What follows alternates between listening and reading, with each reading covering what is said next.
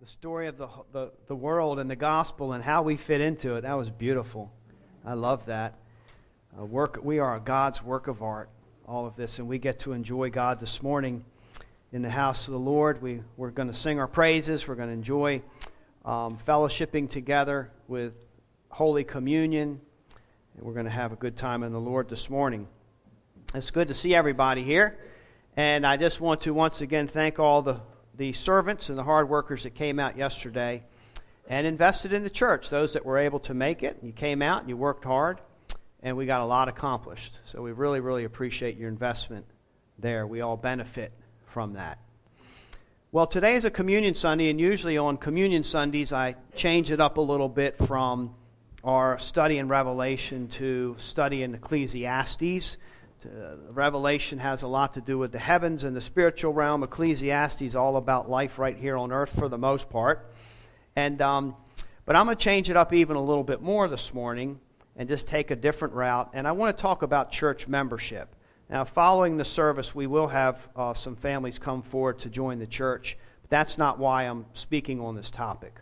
I'm going to capitalize on that opportunity but the reason I'm speaking on this topic is because uh, this topic has come up in our leadership meetings several times the last uh, several months, actually.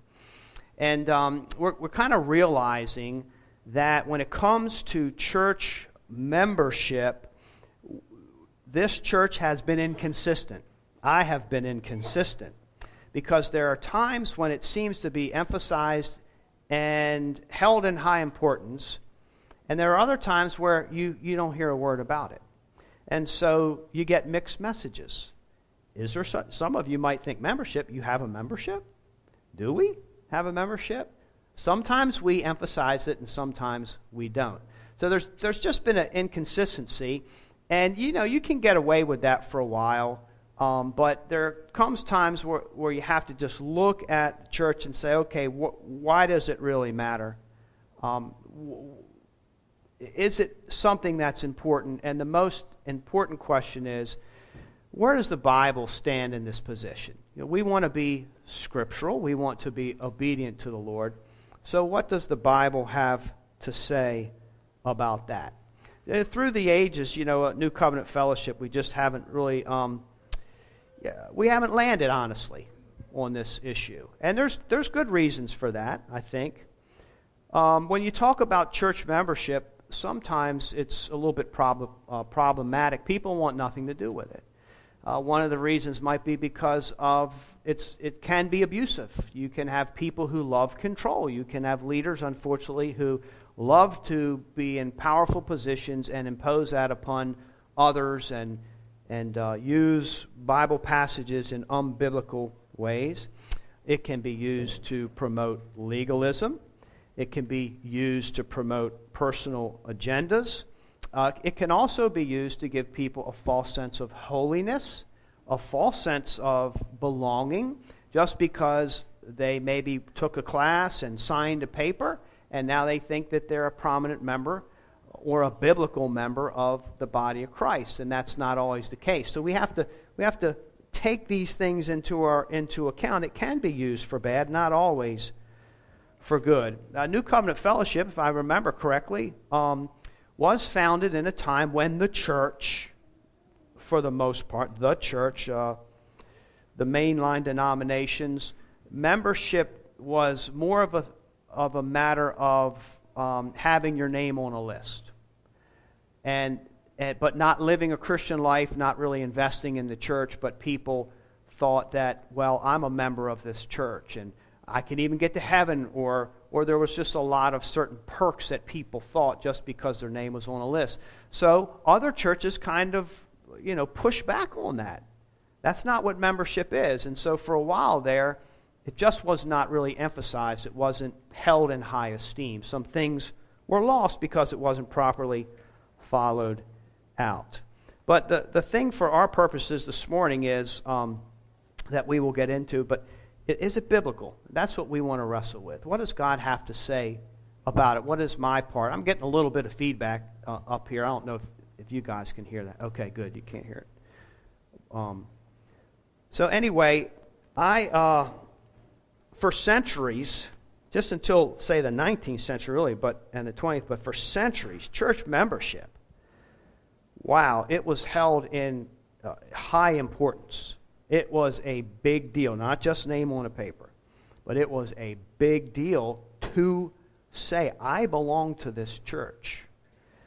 When we were on family vacation this last this, this summer, um, Grammy and Grampy were there, and they happened to have an old hymnal. I, I only saw it once. I don't know if it was an old Baptist hymnal, Methodist, some, some hymnal. It was old.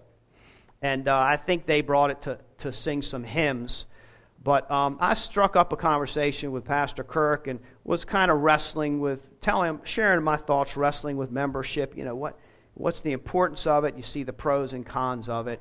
So we had a good conversation. Then he said, uh, by the way, if you get a chance sometime, uh, read this. And he went to the back page of the hymnal, and on the very back page was a church covenant.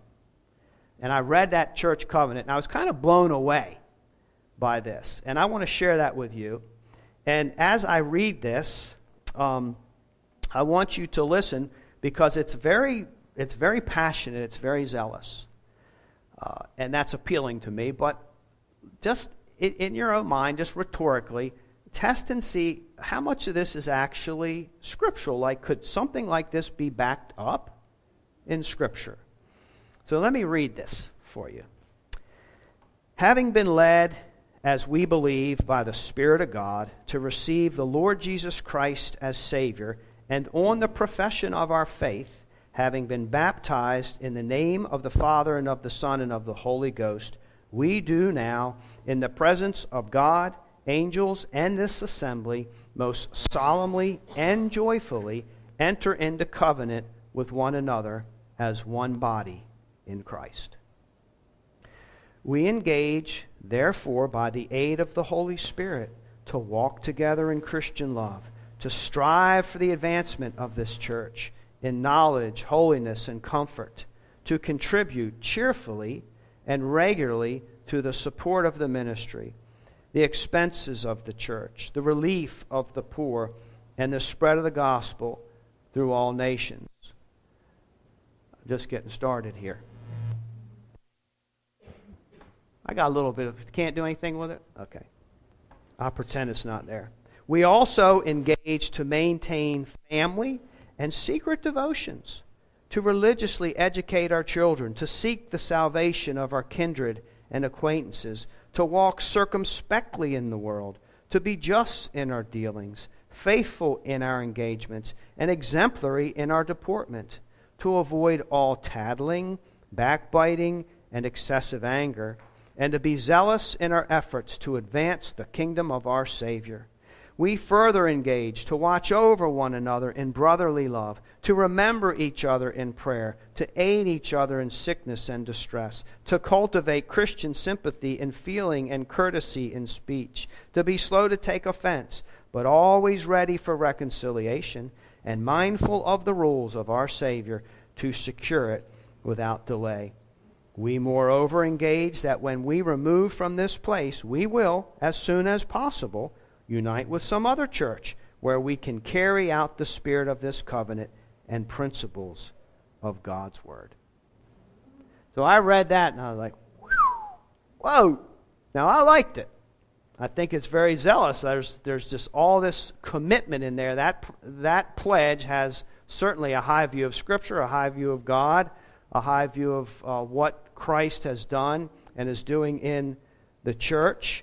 I would venture to say that if every believer had that kind of mindset, um, we would all be better off, and the churches would be better off. So it's absolutely passionate, um, it's zealous, but is it biblical? As I read through that personally, I, I could attach either direct scriptures or strong application of other scriptures, I could pull them in in almost every sentence, almost everything that was said.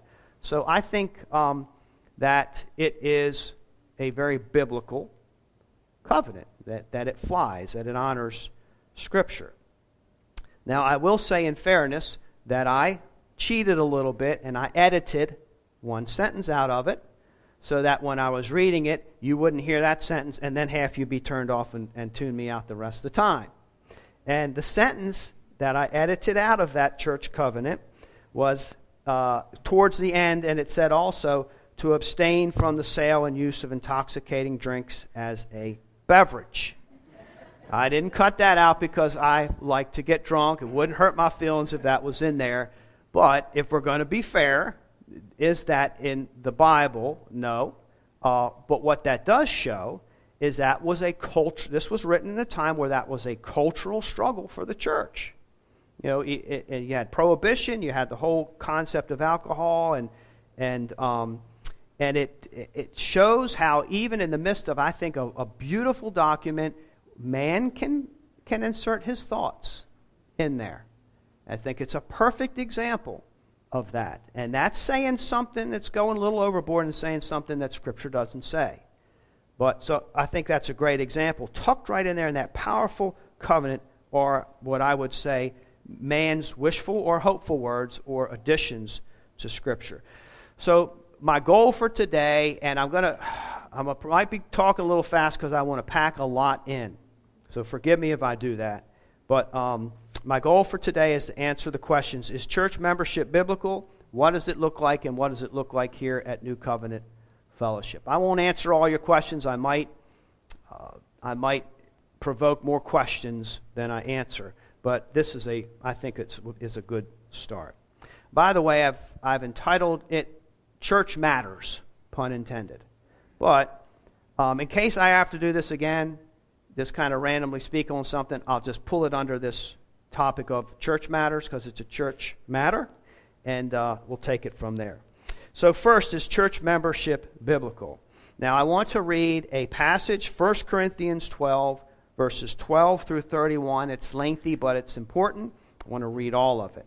And uh, as I read it, just take note of how many times the word member is used and how it's used in this biblical teaching. 1 Corinthians 12, 12 through 31. For just as the body is one and has many members, and all the members of the body, though many, are one body, so it is with Christ. For in one spirit we were all baptized into one body. Are Greeks, slaves are free, and all were made to drink of one spirit. For the body does not consist of one member, but of many. If the foot should say, Because I am not a hand, I do not belong to the body, that would not make it any less a part of the body. And if the ear should say, Because I'm not an eye, I do not belong to the body, that would not make it any less part of the body. If the whole body were an eye, where would be the sense of hearing? If the whole body were an ear, where would be the sense of smell? But as it is, God arranged the members in the body, each one of them as he chose. If all were a single member, where would the body be? As it is, there are many parts, yet one body. The eye cannot say to the hand, I have no need of you, nor again the head to the feet, I have no need of you. On the contrary, the parts of the body that seem to be weaker are indispensable, and on those parts of the body that we think less honorable, we bestow the greater honor, and our unpresentable parts are treated with greater modesty, which our more presentable parts do not require. But God has so composed the body, giving greater honor to the part that lacked it, that there may be no divisions in the body, but that the members may have the same care for one another. If one member suffers, all suffer together. If one member is honored, all rejoice together. Now you are the body of Christ and individual members of it. And God has appointed in the church first apostles and second prophets and third teachers and then miracles and then gifts of healing helping administrating in various kinds of tongues. Are all apostles? Are all prophets? Are all teachers? Do all work miracles? Do all possess gifts of healing? Do all speak with tongues? Do all interpret? But earnestly desire the higher gifts and i will show you a still more excellent way. Now that was a lot to take in but this is with the context of church membership. We could take a lot of rabbit trails on that passage. But in verse 18, let me just repeat 18 and 19. God arranged the members in the body, each one of us, as He chose. If all were a single member, where would the body be? So, is membership biblical? At least in this context, it's absolutely biblical. uh, the word member there is used, and it's, it's a metaphor. He uses the physical body. We have literal physical body members that make up the whole. And that's the metaphor, there or the symbolism. Um, it, it's, it, they are body parts. Uh, the body parts are there to function in specific ways. Not all body parts do well. It's hard to try to get your foot to do what your hands can do, and so forth. And so God strategically uh, works that same concept in how He designs individual believers or people that He pulls into the church. It's, it's a specific design. So each member is, by God's power, designed to function in a spe- specific way that builds up or serves the whole unit. The idea is that he arranges them as he chooses, but of course, it's what works best or points uh, to his glory. So the idea is that the individual members, uh, a hand on its own without a body to be attached to, what good is it? See, it's, it's specifically designed to function very well and serve very well in the context of all the members together fun- functioning in that way. So you can't have a body without members, and you can't have members without a body. They are absolutely interdependent by God's design. As a matter of fact, I think that it could be said that technically speaking, you don't have to join a church because or the body of Christ because you're already joined to the body of Christ. If I understand this passage correctly, when you profess or put your faith in Christ and you become an authentic believer in Jesus, part of that transition is that you have been not just taken out of evil into light or darkness into light and goodness, you have been placed into the family of God and you may not have known it. You may not have even consciously made that decision. It was made for you. God arranges these things. It's God's plan. And when we, we come on board with God, when we follow after Christ and become his disciple, we are following his plan and all of his commandments. And that's one of them is that when, when you become a believer, you actually are already part of what we would call the church universal, the body of Christ. So that in that sense, uh, you, we're not even really asked what our opinion of is when we come to Christ. Would you care to be a member of the other people that I have also exercised my grace upon? He just says, You're in, and this is what it means to be in the body of Christ. So, every authentic believer is a member of what I'll call the church universal, the body of Christ. And that's what we plainly see in, I think, this teaching uh, in, of Paul's. So in 12 12, he says, For just as one, as the body is one and has many members, and all the members of the body, all, though are many, are one body, so it is with Christ. For in one spirit we were all baptized into one body. Jews or Greeks, slave or free, all were made to drink of one spirit. So everyone in the body is purchased or bought by the blood of Christ, redeemed by the blood of Christ, and taken into his household, the scripture calls it, uh, the family of God, the church of God, the ecclesia, the gathered saints.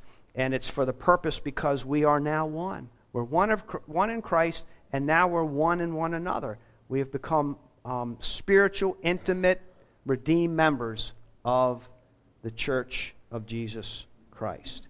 And, it, and Paul makes it clear that even uh, so called lesser members, or uh, what we might call the supporting muscles, if you do fitness, you know how important supporting muscles are. You need the, the, the less glamorous muscles, the muscles that you may not even know you have, to make the glamour muscles look good. But all in the body, it's all important. Uh, just a little tendon, a little cart- cartilage, all of these things play a huge uh, significance in making the body unit what it's designed to be. That is to say, that every authentic believer has absolutely has a very significant purpose in the body of Christ. There's like there's no such thing in the body of Christ as a believer that has no purpose, no function. Because this is God's work as God chooses. He arranges, He inserts, He builds, He equips, He empowers to do these things. So we all have work to do. We all function in some way. In Colossians 1:18, and he is the head of the body, the church. So now you have the body and the church, the, the metaphors um, in the same breath. And he is the beginning, the firstborn from the dead, that in everything he might be preeminent. So Christ is the head of the church. The church isn't the head of Christ. We don't, the members don't tell what the head of the body is going to do. It all trickles down from Christ, who is preeminent. So I, I think, simply put, clearly, uh, biblically, irrefutably, by Christ's uh, divine plan, and he is that that uh, if you are an authentic believer, you are already a member of the church universal as God sees it. So, second, well, what does that look like? What about what we would call uh, the church local? We have the church universal that consists of all believers, but what about the church local, the ones that are close to me? Does that apply? Or how does it apply? Well, I think that the church local, if we begin to narrow it down now from universal, absolutely applies and is a part of the church universal plan because when you read the scriptures, uh, you read the commands that are given to believers, individual members of the body. They are applied and lived out with one another. They're applied and lived out by locking arms or locking shields or whatever, however you want to call it, together in order to function as the one unit that Christ wants us to function as. So, in other words, a lot of the, uh, the, the way that this is lived out in real life is not, though there are believers in other parts of the world, I have no proximity to them. I can't obey the commands of God with, with people overseas. Um, there's no intimacy, there's no relationship, and Scripture's all about um, the togethers or the one another relationship. And so, in order to do that, you got to find like minded people. You have to find other believers to live out your Christian life. And that would be what we would call the, um, the church local. No matter where we are, we live out our Christianity in the context of Christian community. Those to whom we are already joined with in Christ, that by God's decision. So we can't really even obey a lot of the scriptures unless we are together with other believers. So for instance, we have Romans 12:16, live in harmony with one another. Uh, 12:10 love one another with brotherly affection 12:19 outdo one another in showing honor Colossians 3:13 forgive one another so all of these commands in scripture uh, have the pretext that you're with one another. You're fellowshipping you're doing the Christian life you're you're learning about God together you're applying what he says with each other. Uh, unfortunately we're offending each other.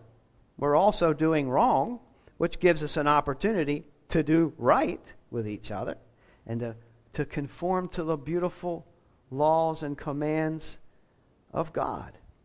Now, these just a, a few examples. There's so many examples of the one another's in Scripture. But I've never been offended, seriously offended, by a believer that I've never met or never known. Uh, the, the, the forgiveness part doesn't apply to that person. It applies to the people that I do know. It applies to the people that I'm rubbing shoulders with. Um, and so then I have an opportunity, because none of us are perfect, we have lots of opportunity to forgive each other. And so I have an opportunity to apply biblical wisdom and biblical obedience as I fellowship with other believers, as do you. As do you. So the point is, every authentic believer, I would say by God's perfect design, is a member of His body, His blood bought, purchased body. And it's the church universal. And this membership is carried over into the church local where we actually have the face to face, hand to hand, shoulder to shoulder, word to word relationships. That's where we apply the church, church universal um, connection in our local Christian community. Now, that's to say that we're committed to each other. Why? Because we're committed to Christ. That's where it starts. We're committed to each other because we're committed to Christ. He's preeminent. And because He's preeminent, we cling together as the family of God. He made us. And because we are Christ's, we have obligations. We have lots of obligations. We have obligations to our families uh, physical families, biological families. We have obligation to our government. We have obligation to our, our nations and our neighbors. And we have obligations to our brothers and sisters that consist of the local church in which we are planted. Now, God does give us the freedom to choose what local church we want to attend. We're already members of the Church Universal. He does give us freedom. Now, He gives us guidelines. Of course, we want to be wise about what church body we become a member of. We want to make sure it's biblical, and that we can grow there, that we have our purpose there, that it honors the Lord. But He gives us the freedom to make that decision. And in our country, there are lots of churches to choose from. There are lots and lots of opportunities to uh, pray about this and pick what church you think God would have you to join because once you join, it's a commitment. The commitment already exists in Scripture. Now we just are choosing to live it out. So I want to give, um, I want to give a, a few more examples of scriptural proof of why this is the case and why the church universal that we're already members of is applied in a local body way. And it's by God's design. And there are a lot of scriptures to pull from, and I'm not even going to read some of these. I'm going to assume that you know them just for the sake of time, or never get out of here. But one, one example is church discipline, and this is Jesus' words in Matthew 18. And he talks about the offended brother. And you know, we have obligations to resolve disputes within one another, but sometimes that doesn't work. Sometimes we get heated or it's just complicated. And Jesus says, take it to the church, the, the ecclesia, the gathered saints. And there's an assumption there that Jesus has that you are a part of a church, right? It's just assumed because that's, that's the very plan. And that's the process. Things are hammered out in our Christian life and in our Christian community by taking things to the church. And the church would, of course, be the members that God has put in place here. That's where your Christian life takes place, the local church. So it's not the business of every church in town. If there's a conflict in this church, it's not the business of every pastor, every leader, every other church member in the county. It's the business of this church, the local body here. And it describes, therefore, a definable group of people that we, we can say, yes, you are a part of us, or I don't even know that person, where they come from. So it's definable. You can put your finger on a governed group of believers. In 1 Corinthians 12, we read that within the members, God actually gifts and appoints certain people to function in ways. You have leaders, you have administrators, you have teachers, you have helpers, you have people who can pray well. We, we're given gifts to do things well to serve God's purpose. And we're, we're coming together and we're submitting ourselves and enjoying each other's God given gifts and grace that He has given to the body of Christ. So all of this is applied within a close knit family or Christian community. Another example, 1 Corinthians 5 12 through 13. And There's such a thing as church discipline, but also excommunication. And he says for the Apostle Paul to the Corinthians, For what have I to do with judging outsiders? Is it not those inside the church whom you are to judge? God judges those outside. Purge the evil person from among you. So Paul is saying, look, this person is in your church, your local expression of the body of Christ. And in order to church, keep the church holy, you have got to, if this person's not repentant, you've got to expel this person or excommunicate this person for the sake of the purity of the church. And the way that's done is by, in a sense, drawing lines. There are those that are inside, those that are outside. It's definable, it's governable. You can identify these. So you see how it kind of starts out out there and it gets more and more personal, more and more relational. We get more and more accountable to one another in our responsibilities to function as the body of Christ. it, it is a very intimate local thing. Another example is submission to leaders in Hebrews 13 17. The author of Hebrews says, Obey your leaders and submit to them, for they're keeping watch over your souls, as those who will have to give an account. Let them do this with joy and not with groaning, for that would be of no advantage to you. So he is literally telling believers to submit themselves to your leaders. You have leaders. Those leaders would be the ones that uh, are the heads or leading the local body of Christ that you became a member of, that you joined yourself to. And they're accountable as well. So you see, by God's design, it works from all these different angles and functions this way. But there has to be, in order to function like this, what it boils down to is there has to be some kind of legitimate, official agreement that, yes, I'm your leader, or yes, you're my leader. I'm a part of this body. You see?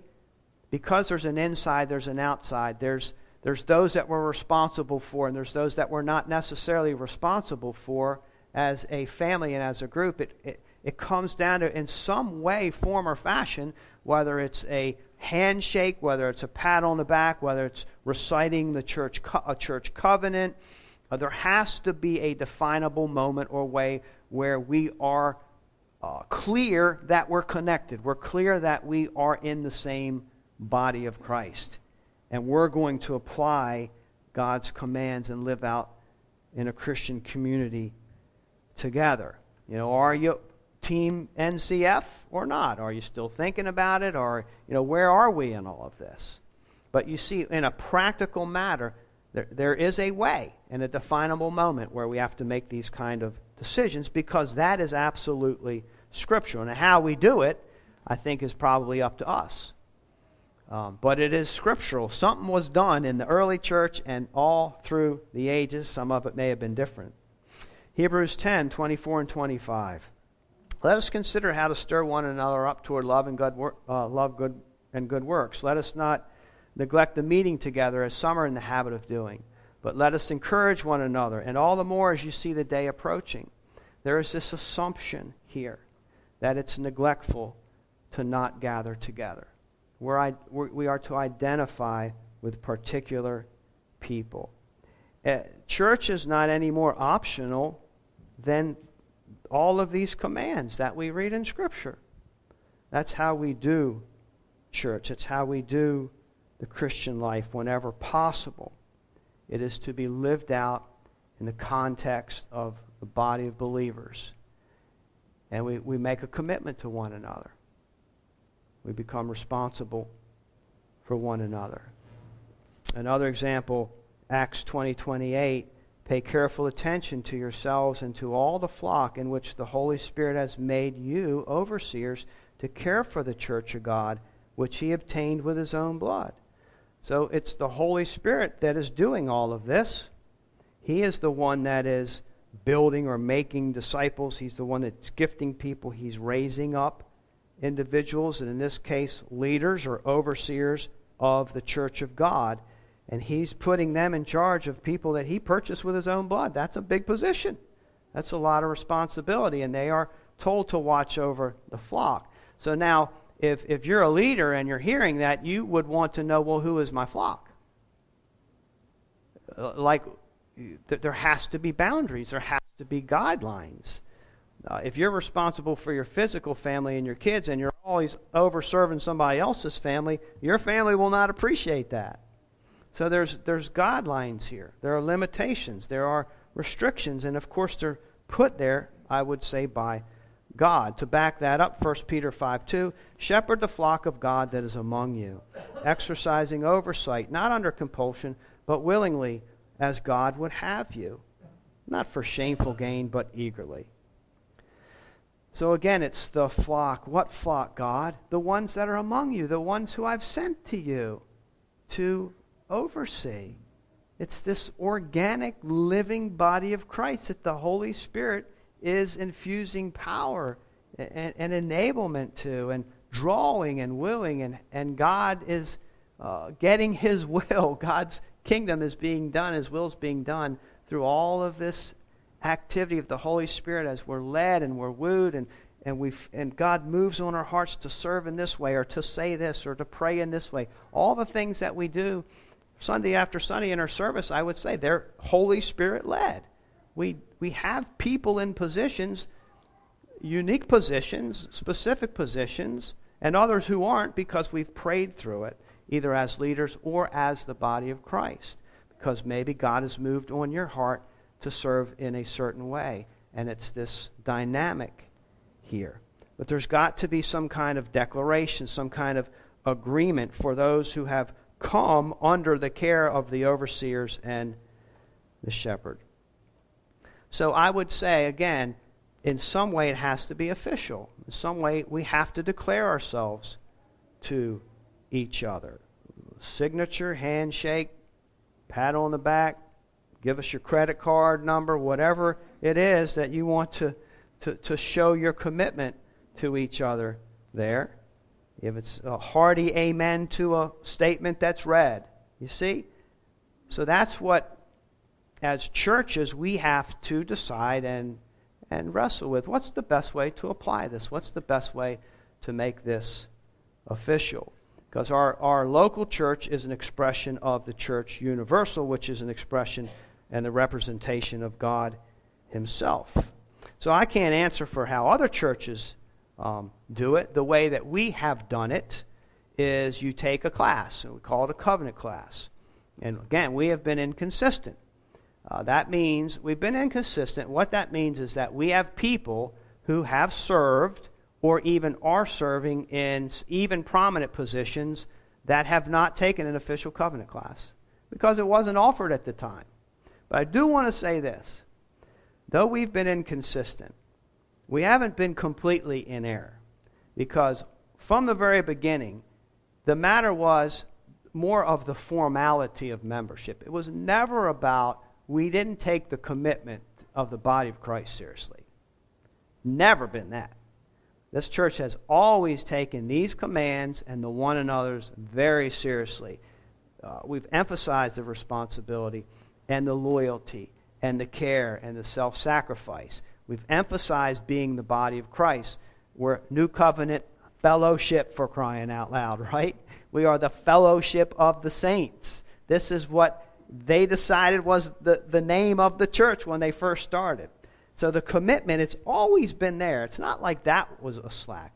Where we were inconsistent is how exactly do we apply it? You know, how do you declare yourself? How do you become a, mem- a member? That's where I think, that's what I hope we're going to um, improve as a result of where God has us um, now. So, what do I mean by membership? If you talk about New Covenant membership, I mean what God means. I mean what I just read. It's not like something that we come up with, well, it looks like this. I want it to mean all the scriptures that God gives us. I mean, most of the New Testament are epistles that are written to local assemblies. Now they're disseminated between by the uh, to the church universal, but they are written to local churches who have unique problems. Not all of the local churches have the same problems or the same strengths.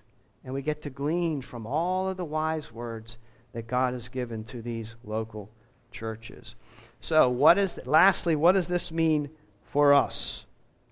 Um, you know, in New Covenant Fellowship, do we think church membership is biblical? Yeah, I don't know how we couldn't see church membership as something that's biblical. Do we see as something that's important and worthy of our attention? Absolutely. We've always thought along these terms. It's absolute. It's a vital means um, to receive the grace of God. I like what John Piper says. He says, Church membership is a blood bought gift of God's grace, more than most of us realize. It is a life sustaining, faith strengthening, joy preserving means of God's mercy to us. I urge you not to cut yourself off from this blessing. Now, I want to close with some um, very practical questions. So, can I be a Christian but not be a member of a local church? Yes, you can. You can be. I've been a Christian and not a member of a local church. That happens. Uh, you, you don't ever know where you're going to be when you become a Christian. Uh, membership doesn't make you a Christian. Again, you're already a Christian. You're only a member because you're a Christian, and you got to be an authentic member, a Christian to be a member. So it's not like one creates the other. It's like baptism. It's an expression of what God has already done in your heart. There, but the idea is that once we are believers, we're, we're trusting in God, and we can pray for each other that God would draw us to a local body. There are plenty of people here. When somebody comes to this church they have said, you know, this may not be the church for you. We hope it is, but this may not. And we're praying for you to find the right church. It's not like we're, we want everybody to come to this church. That's not God's plan. But we want everybody to be able to receive the grace of God and, and receive the benefits and the blessings of what it really looks like to be in the family of God. And, and we also have, you know, exceptions where you have missionaries and church planners. How can you be part of a local church when you just went into a territory of people where there is no church within a thousand miles? It's an exception. But those people, usually, or if you're church planner, missionary, whatever, you're sent by a local church. People who loved you and were in agreement with you and wanted to advance the gospel, and they say, Yeah, I'll put towards that, I'll invest towards that. So membership is, is I hope we can see it's, it's God's design, it's not man's design. And it's something that you, you, the individual member really has to see for himself or herself and own it. This is what God is speaking to me. It can't, it's, it, it'd be really awkward to try to impose it on anybody. You have to do this or you have to do that. You have to, uh, you have to see it. This is what Scripture says, and therefore I'm going to obey it. And it comes a lot better coming from God than any, any human. What if, what if, another question, what if I'm already committed in serving, it, say at New Covenant Fellowship, and I've never officially joined? Bless your heart. Bless your heart. Thank you. Thank you for serving. And we do have people like that um, in our midst. It's just you didn't have an opportunity, it was never required of you, the formalities of it. But again, the commitment, being a mature, obedient Christian, uh, fulfilling any biblical requirements to serve in positions, all of that has always been in place. We did not skip on that. But if you didn't do the formality because we didn't have our act together at that particular time, you're, you're a member of the church. You have serving. You're just you're obeying Scripture in how you have invested in the local body of Christ. Do you need to do anything different? Uh, we haven't really landed on that yet. Probably not. We might have some official thing where we pat you on the back or something. I don't know. Haven't gotten that far. But um, that's how. That's where we are. Um, so, what about grandfathering? Well, it is a huge blessing to have our children, our families, to raise them in this church, and then they become adults, and they or teenagers, and then adults, and they want to continue to come to New Covenant Fellowship. It's it's a huge blessing for us to see that. And so we, ha- we do have um, ki- ki- once kids that are now adults, and they come to New Covenant and they are functioning as committed members serving us very well, but they haven't officially, they're still under mom and dad's wings. They're under mom and dad's commitment to the church. And that works. And you can be grandfathered that way. Now, our thinking is that when you become an adult and you're not you're, you move away or you come out of mom and dad's house, you're your own individual. You have your own household. You're responsible for yourself. So it would be good at some point, since you're a, a new family, so to speak, if you get married or whatever, now you're a new family, there's a new head of household, and it would be good at some point to say, uh, you know, I never did this on my own. I want to and officially commit to New Covenant Fellowship. So that might be a way how how that works. If you're not if you haven't done that yet, uh, there's grace in all of this. None of it's legalistic. We don't have timelines in place. You can come to this church for X months, and if you're not a member, we suggest you go somewhere else. It's not that at all. People have come to this church before uh, and loved it. First time, I love this church. How do I join? You know what I tell them? don't join yet. Because you don't know who we are after just one, one worship service. And this is a big commitment, right? You want to know who you're joining yourself to. You're, it's not just coming for the frills. You're committing your lives. You're making personal sacrifices. You're saying, I'm going to forgive this person, or I'm going to give towards this. I'm going to meet these different needs. I'm going to serve. I'm going to obey the Lord. That's a big deal. So I usually say, just come and enjoy it for a while and continue to ask the Lord and pray. And if this is what God wants, surely in the months to come, uh, it will come to pass. So God arranged the members of his body, each one of them, as he chooses. Another question, almost to the end here. What if I'm not a member? What if I just am still deciding? Can I still attend? Absolutely. Absolutely, you can attend. You can be a part of us. You can uh, serve in any way that, that Scripture allows you to serve. You can uh, reap the benefits from other people's ministry. We can reap the benefits of your ministry. Uh, you can seek our counsel. You can serve, participate in many, many ways. Uh, membership is not designed to drive people out, it's designed to draw people in. So we want to exercise grace in that. You might be searching, you might be undecided. There's just a lot of different scenarios there. So, where this uh, rubber hits, meets the road and why we have to hammer out these kind of things as church leaders is because there are positions um, in church. There are lots of ways to serve, but there are positions that I think require a membership. Like, they're neat. These are for the people who have said, Yes, I am committed to you. I've heard from God, I'm committed to you, and I'm, I'm going to stick here unless God tells me different. In other words, you can count on me and you can depend on me. Every church has positions that require dependence and trustworthiness. So if we um, say, uh, taking up the offering, you know, do you have to be a member in order to at least be in charge of that? Well, we think as leaders, yeah, because you you have our money in your hands. And that requires a lot of trust and a lot of maturity. So we want, as, as shepherds, we want to make sure the people who are doing that can do it well and are trustworthy and are committed to this body. And they're going to be here to do it when the time is done. You see, that's how it works and that's how it functions. Um, we have said that if you're going to teach Sunday school, that you need to be a member. We need to know you're with us. We need to know that you understand our doctrine, and you're not going to teach things that are outside of our doctrine. Those require going through a covenant class and understanding what you're getting yourself into. We take your children responsible. We're not just going to let anybody go down there and teach Sunday school.